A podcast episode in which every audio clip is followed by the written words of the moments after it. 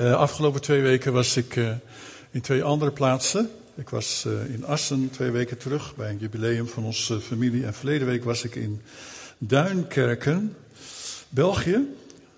want de gemeente in Gent, de Elim gemeente, had daar een gemeenteweekend. in de duinen ook, bij het strand.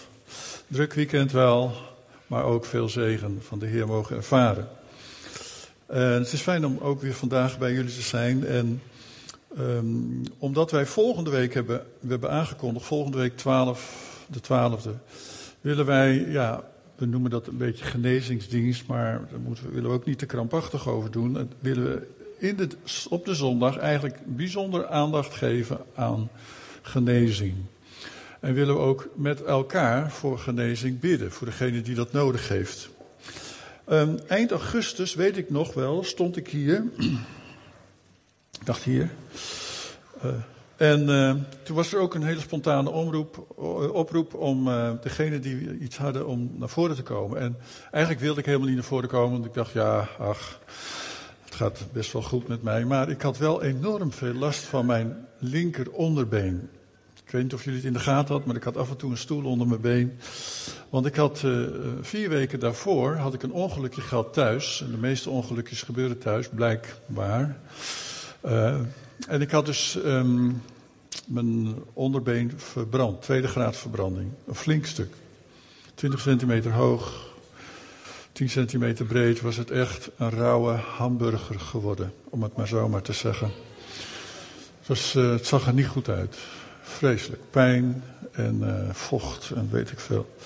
Ik was er niet happy mee en, uh, en het duurde ook zo lang. Elke week naar de, naar de huisarts, elke week maar weer laten verzorgen. En, en toen werd een oproep gedaan en, om, om ervoor te bidden. En ik had nog een stukje wat nog niet dicht was, want het moet langzaam dichtgroeien. Zo'n babyhuidje groeit er dan overheen, weet je wel. En, en het, het wilde maar niet dicht. En ik heb toen ook echt gezegd van Heer, raak mij aan. Is toen ook voor gebeden, heel eenvoudig, door twee gemeenteleden. Eind van de week was die wond dicht.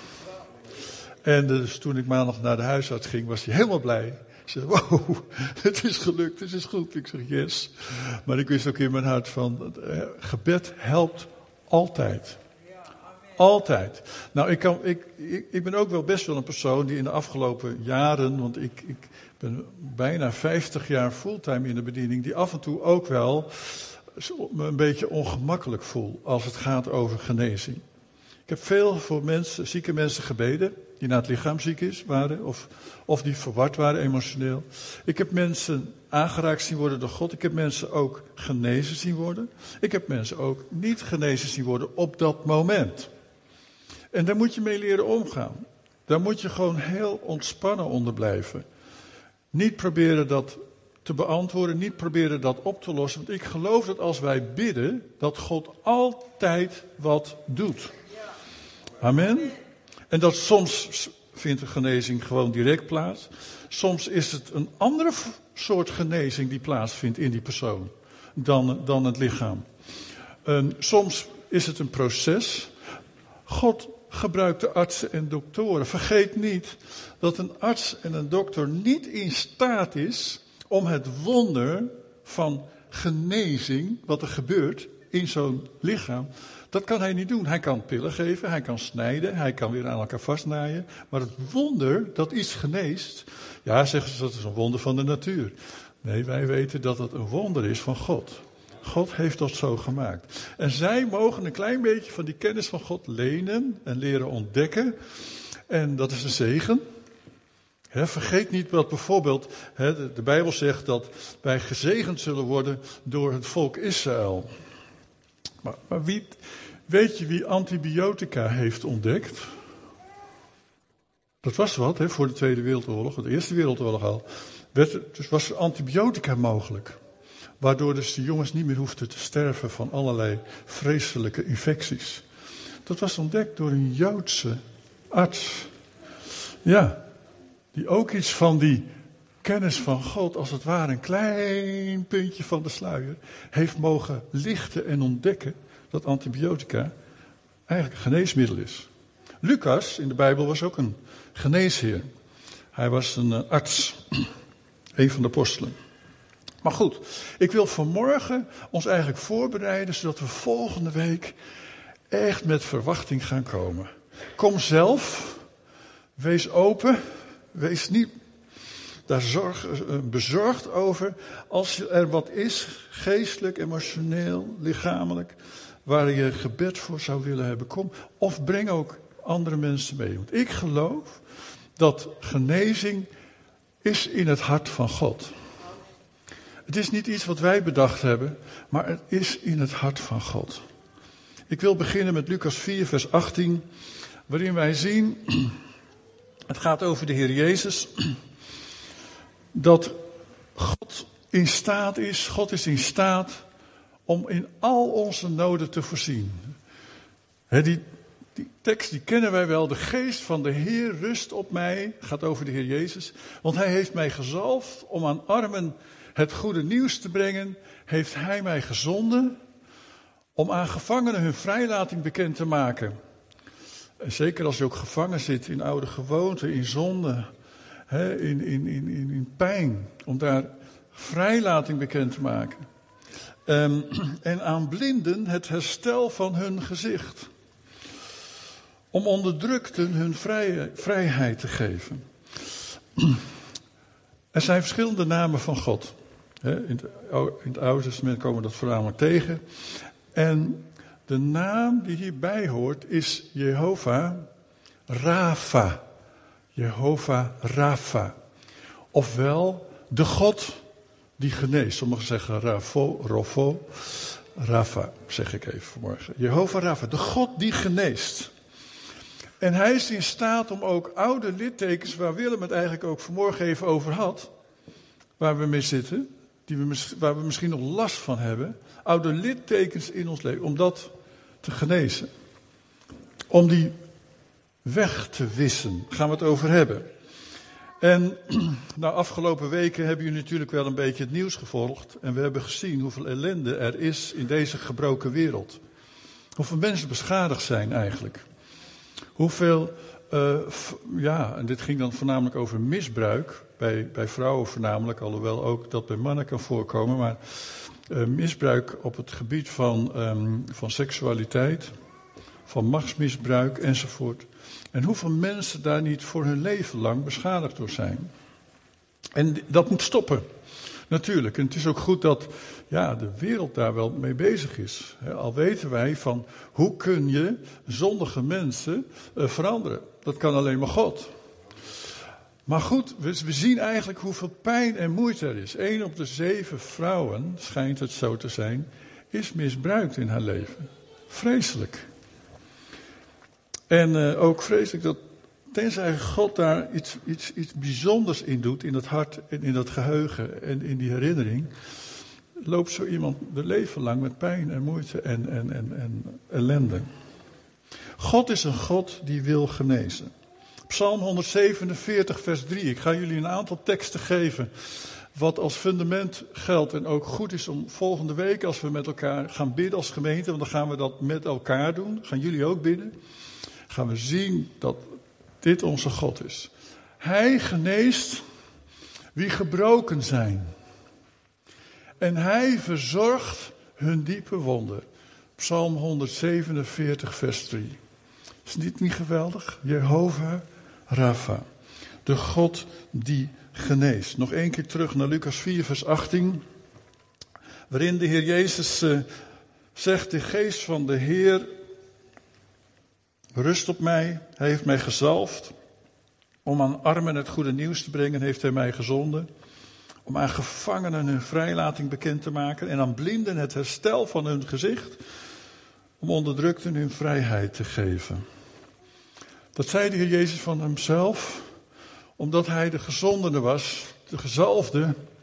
Degene die een keer zou brengen in die gebrokenheid. En natuurlijk, wij hebben te maken met gebrokenheid. Uh, je wil niet weten hoeveel gevulde kies ik heb. Wil je dat weten? Nee, je wil niet weten. Ja, kun je zeggen van ja, dat is een stukje van de gebrokenheid in deze wereld. Die dragen we allemaal in ons mee. Sommigen van ons dragen een bril. Dat is ook een stukje van de gebrokenheid. Het gevolgen van die gebrokenheid. Alleen, die weten we allemaal op te lossen. Ik maak wel eens een grapje. Wij hebben thuis een stofzuiger. Mooi apparaat, hè? Maar dat is natuurlijk ook om niet in het zweet des aanschijns te hoeven werken. Hè? Hebben we toch ook bedacht? Hè? Dacht van, nou, hoe lossen we dat nou op? Dat zweet des aanschijns. Nou, dat bedenken we een stofzuiger. Hè? Toch? Wij denken, we proberen op allerlei manieren natuurlijk wel dat te ondervangen, die gebrokenheid. Eh, maar er zijn natuurlijk wel ernstige dingen die, waarvan wij, eh, dat wij niet meer kunnen ondervangen. Jehovah Rapha. Jesaja 53 vers 4 en 5. Maar hij was het, dit gaat over de Messias, dit gaat over Jezus. Hij was het die onze ziekten droeg aan het kruis. Die ons lijden op zich nam, daar aan het kruis. Wij echter zagen hem als een verstoteling, door God geslagen en vernederd. Maar voor onze zonden werd hij doorboord. Om onze wandaden werd hij gebroken. Voor ons welzijn werd hij getuchtigd. Zijn striemen brachten ons genezing. Geweldige tekst, amen. Als wij dus met elkaar bidden, hebben wij een fundament daarvoor. Hebben wij ook een reden daarvoor. Als wij bidden voor herstel en genezing, is dit ons fundament. En laten we het als gemeente ook gewoon vasthouden, beoefenen. En als we volgende week ook komen, gewoon met verwachting komen. En laten we God niet alleen beperken tot fysieke genezingen. Maar ik heb ook heel veel mensen gezien die innerlijke genezing nodig hadden. Die echt hè, zo, uh, ja, zo beschadigd waren door omstandigheden, door wat hen is aangedaan, dat ze eigenlijk niet meer gezond konden, konden reageren, konden leven, naar andere mensen konden, konden, konden reageren. Altijd vanuit die pijn, altijd maar vanuit die pijn, altijd maar vanuit die pijn. Als een repeterende breuk. Heel verdrietig. Zou God in staat zijn om daar die wond te helen? En weet je, sommige van die wonden, daar kun je niet echt wat aan doen. Ik weet wel goed, mag ik wel even vertellen, Corrie. Corrie, mijn vrouw, mijn lieve vrouw, komt uit een gezin die ook wel wat ja, met lijden te maken gehad hebben. Uh, haar vader had MS, multiple sclerosis. Dat had hij vanaf al heel jong af, na, jong, nadat ze getrouwd waren, met, nadat hij getrouwd was met haar moeder, uh, kwam, dat, kwam dat langzamerhand, werd dat ontdekt. Hij is ook overleden aan MS, 48 jaar. En als je eigenlijk een vader hebt die altijd in een rolstoel zit en die helemaal verzorgd moet worden, waar alle aandacht naartoe moet. Hè, dus ook de moeder had altijd, ja, de hele dag was gevuld om die vader te verzorgen. Maar er wel, waren wel nog uh, vijf kinderen. Vijf kinderen. Hoe, uh, hoe dacht je dat die kinderen daaronder geleden hebben? Er was geen tijd voor ze. Zoek het maar uit als, hoe oud was je, Corrie? 12 jaar. Die had iets, een been gebroken of zo, of een arm gebroken. Nou ja, goed, er was niemand die met haar mee kon. Dus ze is in de uppie als kind van 12 gewoon naar het ziekenhuis gegaan. En dat is gespalkt. En ze kwam gewoon thuis. Van, wat is er met jou aan de hand? Ja, ik heb mijn been gebroken. Gips. Niemand was met, kon met haar mee. Nou, dan, is, dan slaat dat wel een gat in je ziel, om maar zo te zeggen, in je emotie. Dat hoort eigenlijk niet zo. Want je, je hoort een vader te hebben of een moeder die voor je zorgt, die aandacht voor je heeft en die, die jou naar, hè, dan, dan naar het ziekenhuis brengt. Dat was niet zo. En ik, ik ken het verhaal van Corrie goed, zou, zou het eigenlijk zelf moeten vertellen, maar ik ken het goed dat ze zei op het moment dat ik echt tot geloof kwam, een dieper geloof in, in en de Heer Jezus had aangenomen als mijn Heer en mijn Heiland. Was 15 jaar in een jeugdkamp. Zegt toen was het God de Vader, de, de vaderkant van God, het vaderschap van God, wat die, dat gat in mijn ziel genas. Dat waar, mijn, waar, waar ik naar schreeuwde als kind, was in één keer genezen en gevuld door de Hemelse Vader. Wauw, dat is een wonder. Dat maak je niet zo vaak mee, en dat hoor je dan weer dat God in staat is naast fysieke uh, uh, ziekte te genezen ook emotionele ziekte te genezen. Marcus 2, vers 4 tot 5.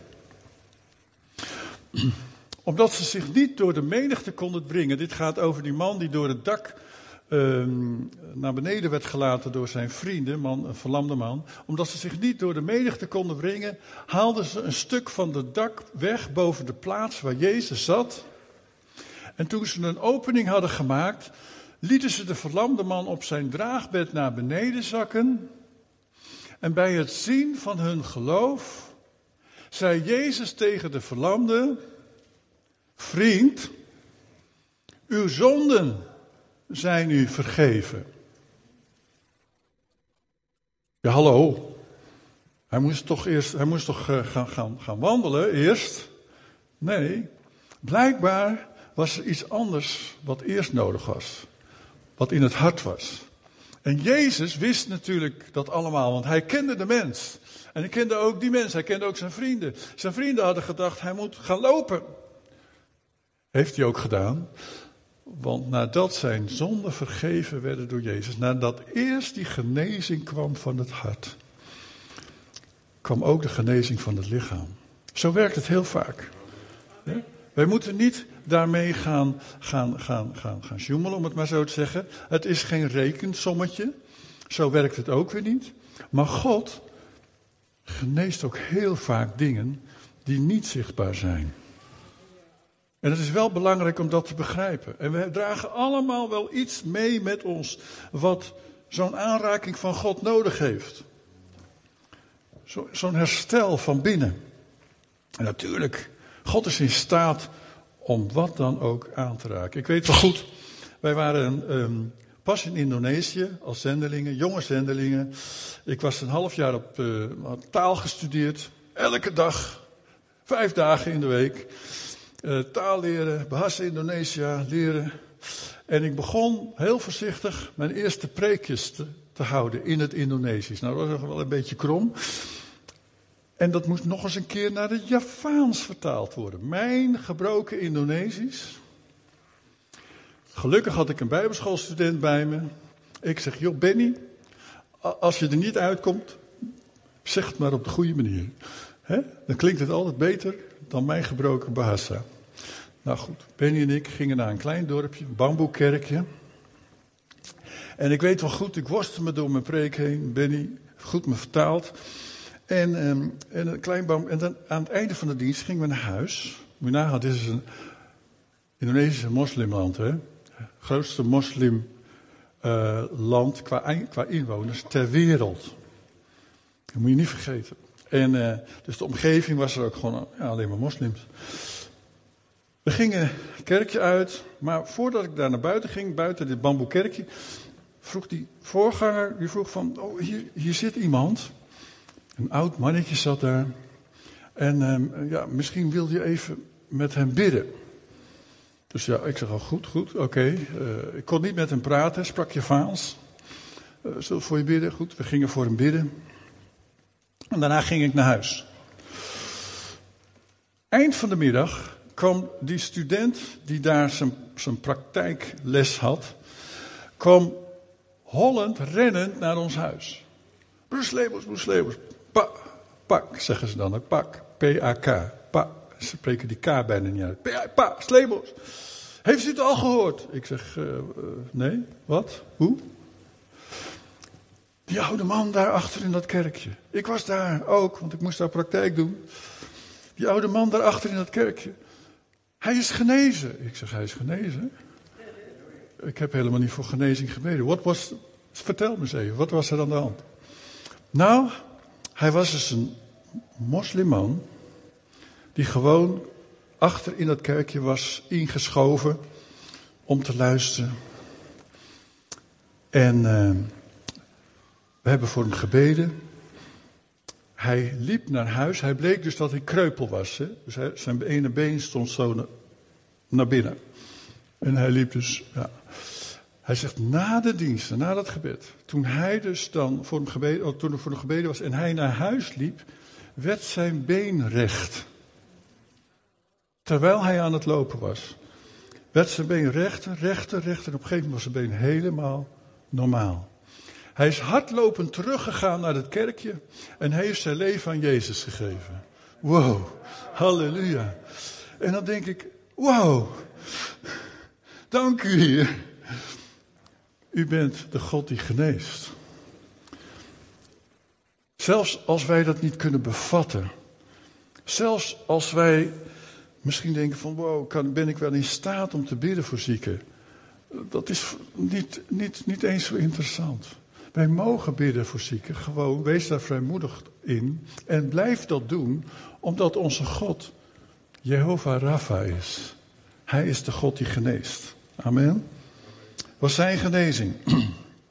Wel, blijkbaar was die man waar we het net over hadden, had ook een, iets innerlijks eerst nodig in zijn hart. Iets moest daar veranderen. dat, dat, Jezus zei van je zonde zij vergeven en dan zie je dan later dat hij tegen die man zegt neem je bed op en wandel. En dat die man genezen wordt. Maar de eerste genezing vond plaats in zijn hart. Dat is iets wat we ook moeten begrijpen, dat God dan zo werkt. Efeze 1, vers 5 tot 7. En hij heeft ons naar zijn wil en verlangen voortbestemd om in Jezus Christus zijn kinderen te worden. Tot eer van de grootheid van Gods genade. Ons geschonken in zijn geliefde zoon. In hem zijn wij door zijn bloed verlost en zijn, wij, en zijn onze zonden vergeven. Dankzij de rijke genade. Wat een herstel vindt plaats in ons eerst. We hebben dat vanmorgen gevierd. Het was een viering waarin we daar aan teruggedacht hebben. Dat ons herinnerd hebben vanmorgen. Dat is Gods genezing. Dat was de genezing die die man ook nodig had. Die man had eerst nodig dat hij wist dat hij door God aanvaard werd. Hetgene wat Willem ook vanmorgen ook zo zei. Uh, telkens als wij die schuld vasthouden, of eigenlijk als de boze ons dat wil influisteren, dan staat de Heer Jezus voor zijn vader. En dan zegt hij tegen zijn vader elke keer weer: Daar, zelfs aan die herinnering, daar ben ik ook voor gestorven. Dat probleem waar je nog mee zit, daar ben ik ook voor gestorven. Hij staat daar en hij is onze grote advocaat. Halleluja. Wel, mensen beschadigen zichzelf. Wat Willem vanmorgen zei, kun je jezelf vergeven. En ik weet dat ook hier vanmorgen mensen zijn die daar best wel moeite mee hebben. Die leven vanuit die schuld. Mensen beschadigen zichzelf voortdurend, omdat ze zelf beschadigd zijn door andere mensen. En doordat ze die pijn vasthouden, verwonden ze zichzelf keer op keer weer. Keer op keer weer. Wel, ik wil vanmorgen vier sleutels geven aan jullie. Vier sleutels geven die uh, Gods genezende kracht in jouw leven kan brengen. Vier sleutels. Het gaat over geest, ziel en lichamelijke genezing. Sleutel nummer 1 is durf met je pijn naar buiten te komen. Zolang jij je pijn verborgen houdt in je hart, zolang jij dat verborgen houdt in je hart, blijft het daar sudderen. Het blijft het daar. Ja, soms ja, dan, dan, dan zeggen we van ja, maar goed, dat, we moeten toch geduld hebben. Ja, ja, geduld met elkaar. Maar um, als er dingen zijn in je hart die je schade hebben gedaan, ga ermee naar God. Breng het naar buiten. Als jij het verborgen blijft houden, dan kan God er niet zoveel mee. En het stapelt dan op en die boosheid stapelt op en die pijn die stapelt op. Psalm 39 vind ik zo mooi. Zulke geweldige woorden. Vers 2 en 3. Moet u dat eens lezen met elkaar. Ik had voor mij, ik had mij voorgehouden ik moet me beheersen en mijn tong voor zonde behoeden. Mijn mond met een muilband bedwingen te midden van mensen zonder God of gebod. En ik zei dan ook niets. Geen woord. Ik zweeg en vond geen verlichting. En ik voelde steeds heviger pijn. Dingen verborgen houden in je hart veroorzaakt dit, lieve mensen. En het doet mij verdriet. Als ik dan soms ja, mensen spreek. En het gek is, die pijn die komt er dan op verkeerde momenten uit. Dat is heel raar. Want dan spreek je ze over, uh, nou ja, de gemeente bijvoorbeeld, of over iets, iets hele simpele dingen. En dan komt er pijn uit die door iets heel anders is veroorzaakt. En denk wat erg dat, dat gewoon als je die dingen dus opspaart, dat je dus eigenlijk dreigt om een vulkaan te worden. En als je dan tegen iets anders aanloopt in je leven, dan ontploft die vulkaan. Hoewel dat niks te maken heeft met dat moment, maar eigenlijk met een oud moment wat je nooit hebt opgeruimd, nooit in orde hebt gemaakt met God. En dat is verdrietig eigenlijk. Verdrietig voor jou, verdrietig voor de omstandigheden, verdrietig voor die andere personen, maar ook een persoon die je dan op dat moment ontmoet. Ik denk dat we moeten leren om in ons hart eerlijk en open te zijn. Het is geen zonde om pijn te hebben. Nummer 1. Het is geen zonde om pijn te hebben. Nee. Maar als je die blijft verbergen. Ja. Als je die blijft verbergen, dan slaat die pijn om in bitterheid. Ja. En dat is heel, heel naar. Want bitterheid is een wond die niet wil genezen. Bitterheid kan tot zonde leiden. Triest eigenlijk, hè? Kom naar buiten. Nummer 1. Sleutel nummer 1. Open je hart. Volgende week gaan we bidden voor herstel naar geest, ziel en lichaam. En ik bid echt dat we echt grote schoonmaak mogen houden, ook van binnen. Ook dingen die jou aangedaan zijn. Hè, en die je gewoon ja, eigenlijk nooit hebt opgeruimd. En het blijft maar doorzetten in je leven. Twee. Laat diegene los die jouw pijn aangedaan hebben. Laat diegene los die jouw pijn aangedaan hebben. Wel, de Bijbel zegt dat wij 70 maal 7 moeten, moeten, keer moeten vergeven. Poef, dat is nog heel wat. Ik heb dat, dat aantal nog, nog, nog niet gehaald. 70 maal 7 keer. Ja, ik hoop ook niet dat ik het hoef te halen. Dat ik gewoon veel vlugger ben om te vergeven. Want het is 490. Nou, oeh, dat is wel heel eind hoor. Dat ik gewoon veel, veel sneller ben om te vergeving. Maar ook jezelf te vergeven. Vergeving te ontvangen. Mijn moeder zei altijd: voor de zon ondergaat, zorg dat de dingen opgeruimd zijn in je hart. Voor elke dag, voordat de zon ondergaat, zorg dat je dingen hebt opgeruimd. Romeinen 12, vers 17 tot 21 zijn een aantal versen. Ik hoop dat we het met elkaar goed kunnen lezen. Vergeld geen kwaad met kwaad, maar probeer voor alle mensen het goede te doen. Stel voor zover het in uw macht ligt alles in het werk om, dan lees ik het even hier, want dan kan ik niet goed lezen. Um, om met alle mensen in vrede te leven. Neem geen wraak, geliefde broeders en zusters, maar laat God uw reken zijn. Want er staat geschreven dat de Heer zegt: Het is aan mij om wraak te nemen, ik zal vergelden. Maar als uw vijand honger heeft, geef hem dan te eten. Als hij dorst heeft, geef hem dan te drinken. Dan stapelt u gloeiende kolen op zijn hoofd. Laat u niet overwinnen door het kwade, maar overwin het kwade door het goede. Amen. Laat los, laat los die jouw pijn aangedaan hebben. Dat is een tekst.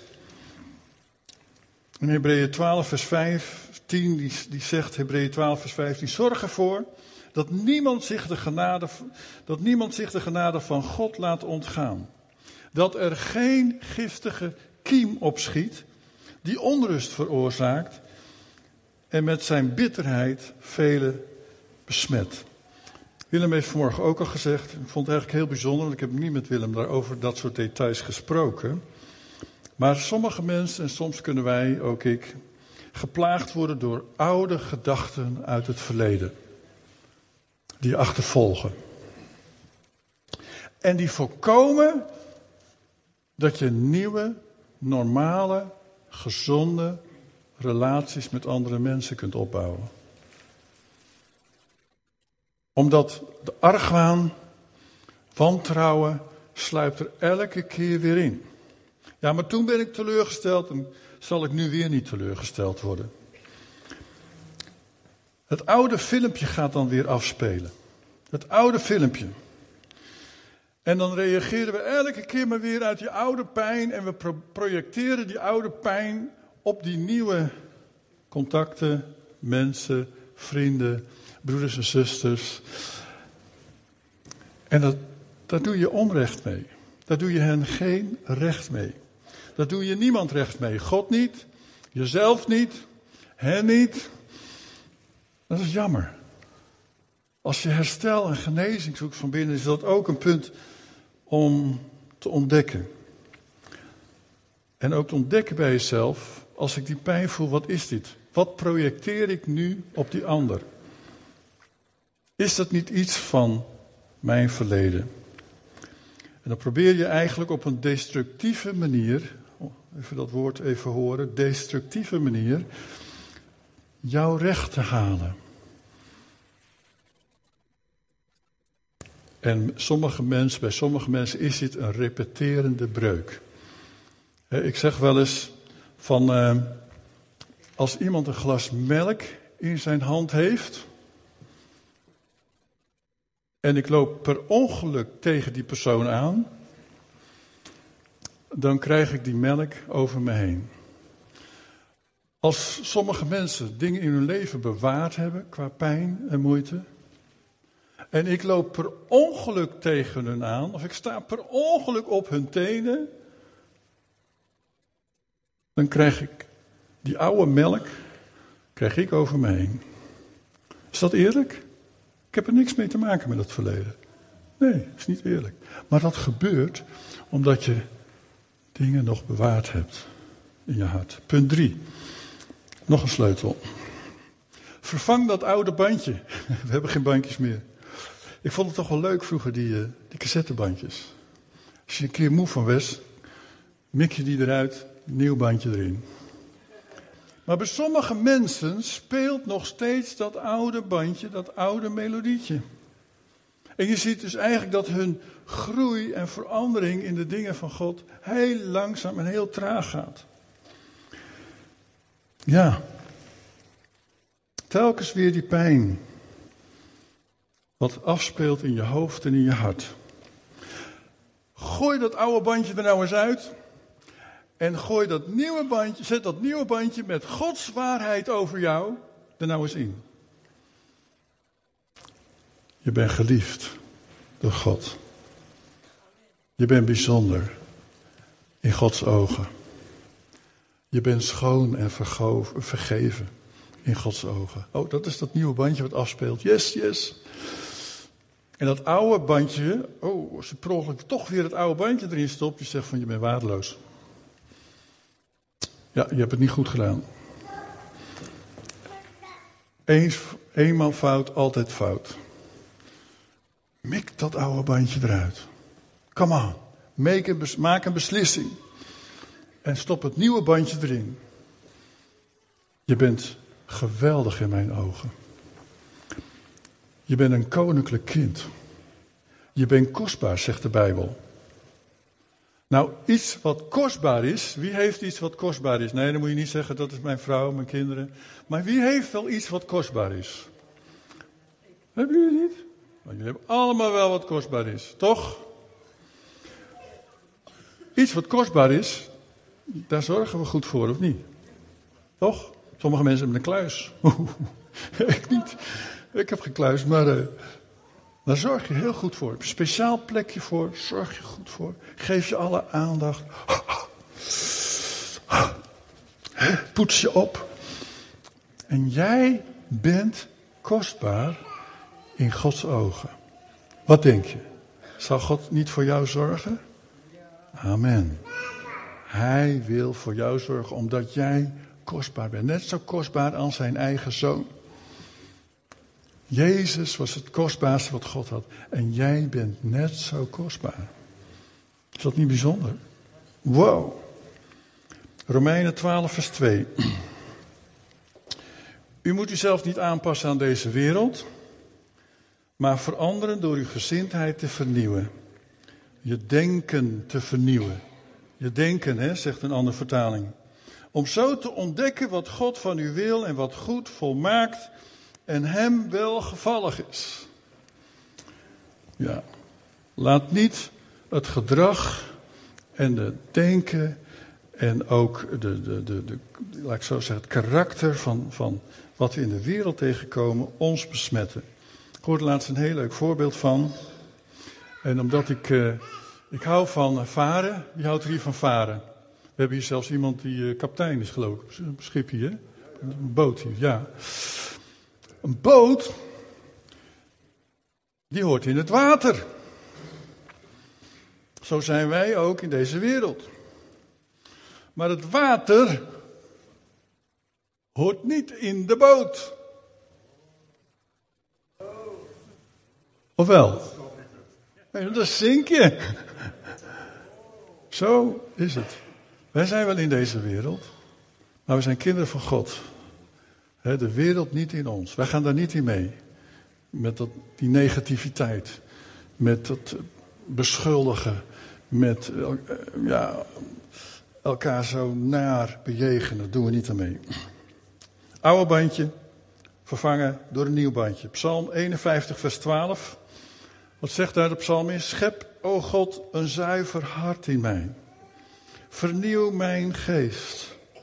Maak mij standvastig.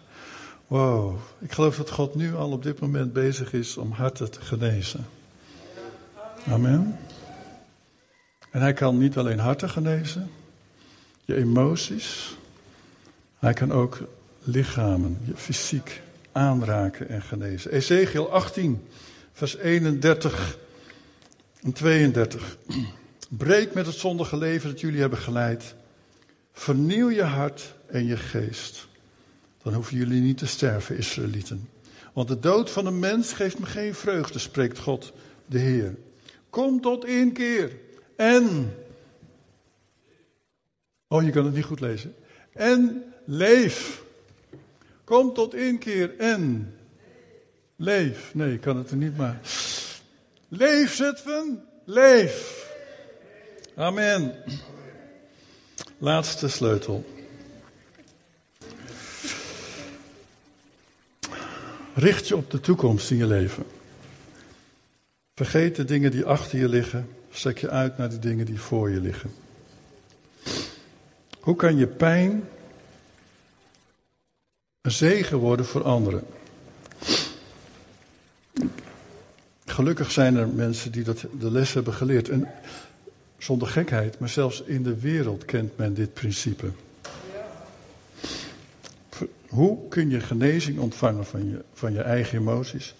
Als je anderen gaat troosten. Als je anderen gaat helpen.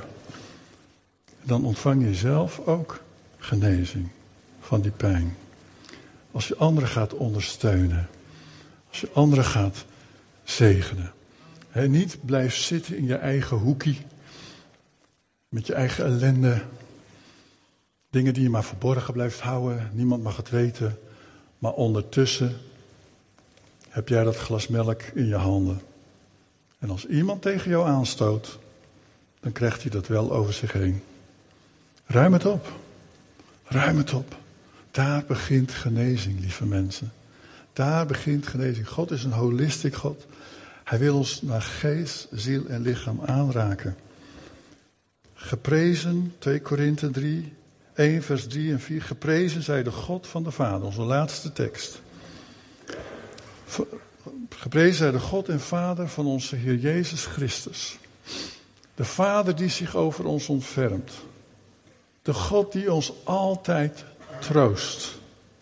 En ons in al onze ellende moed geeft.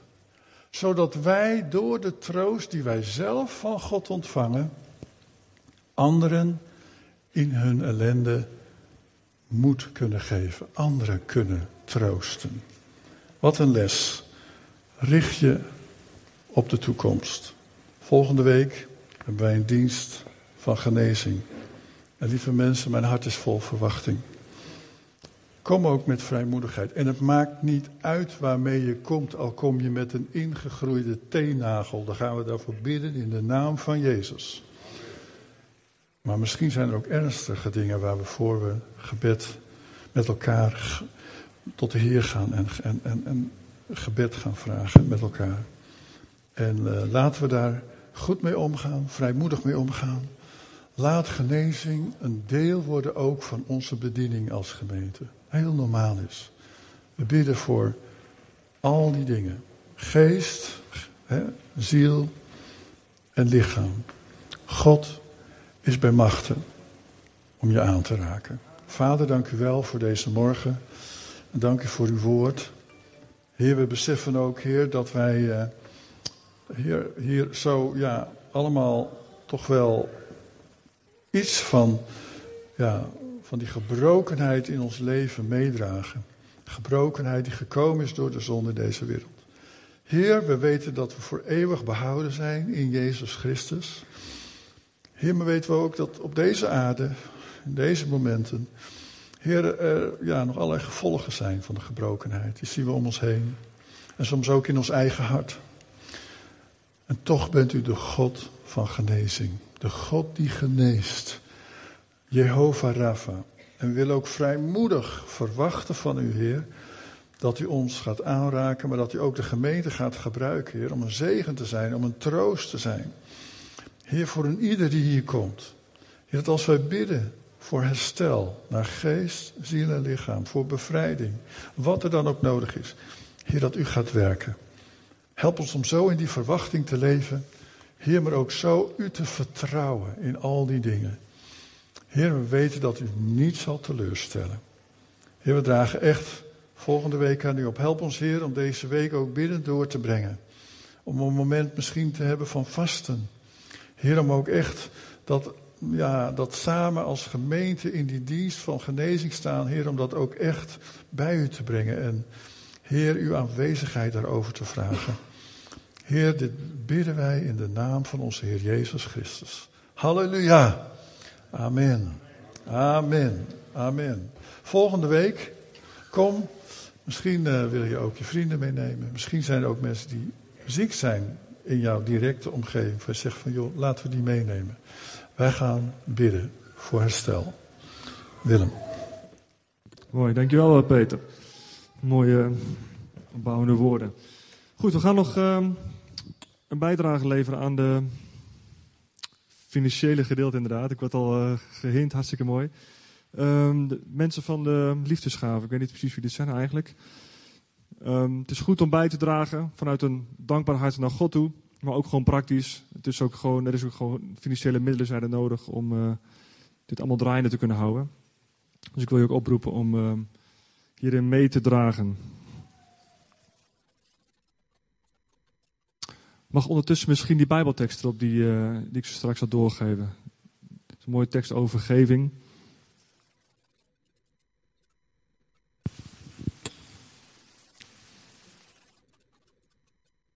Dan kan ik ondertussen geven wat, uh, wat reclame maken. Voor iets gratis.